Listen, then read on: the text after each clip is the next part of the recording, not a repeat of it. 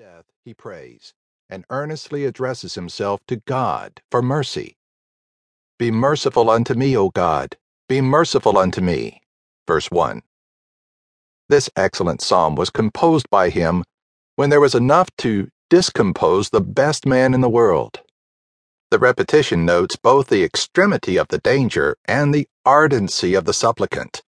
Mercy, mercy, nothing but mercy, and that exerting itself in an extraordinary way can now save him from ruin.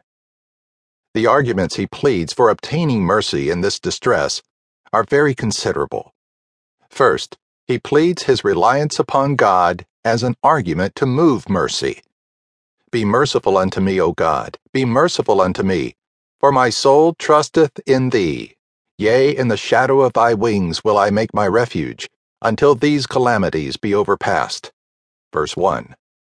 This, his trust and dependence on God, though it is not an argument in respect of the dignity of the act, yet it is so in respect of the nature of the object, a compassionate God, who will not expose any that take shelter under his wings.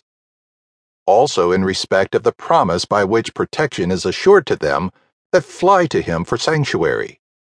Thou wilt keep him in perfect peace, whose mind is stayed on thee because he trusteth in thee. Isaiah chapter 26, verse 3. Thus he encourages himself from the consideration of that God in whom he trusts. He pleads former experiences of his help in past distresses as an argument encouraging hope under the present strait. I will cry unto God Most High, unto God that performeth all things for me. Verse 2. In these words I shall consider two things the duty resolved upon, and the encouragement to that resolution. The duty resolved upon I will cry unto God. Crying unto God is an expression that denotes not only prayer, but intense and fervent prayer. To cry is to pray in a holy passion, and such are usually speeding prayers. See Psalm 18, verse 6, and Hebrews chapter 5, verse 7. The encouragements to this resolution are taken from the sovereignty of God and from the experience he had of his providence. The sovereignty of God. I will cry unto God Most High. Upon this, he acts his faith in extremity of danger. Saul is high, but God is the Most High, and without his permission, he is assured Saul cannot touch him. He had none to help, and if he had, he knew God must first help the helpers, or they cannot help him. He had no means of defense or escape before him, but the Most High is not limited by means. This is a singular prop to faith. See Psalm 59, verse 9. The experience of His providence hitherto. Unto God that performeth all things for me. The word which we translate performeth comes from a root that signifies both to perfect, and to desist or cease. For when a business is performed and perfected, the agent then ceases and desists from working.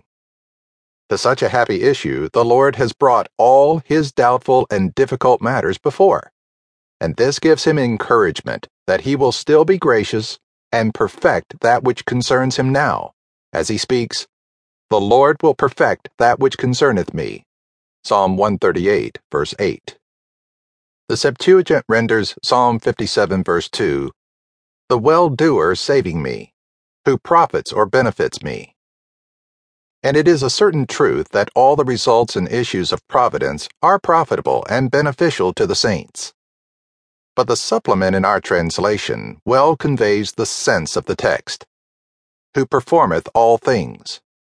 And it involves the most strict and proper notion of providence which is nothing else but the performance of God's gracious purposes and promises to his people.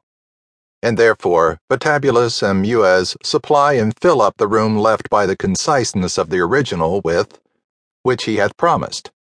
Thus, I will cry unto God Most High, unto God that performeth the things which he hath promised.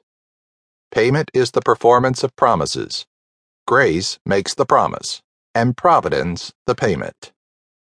Piscator fills it thus Unto God that performeth his kindness and mercy.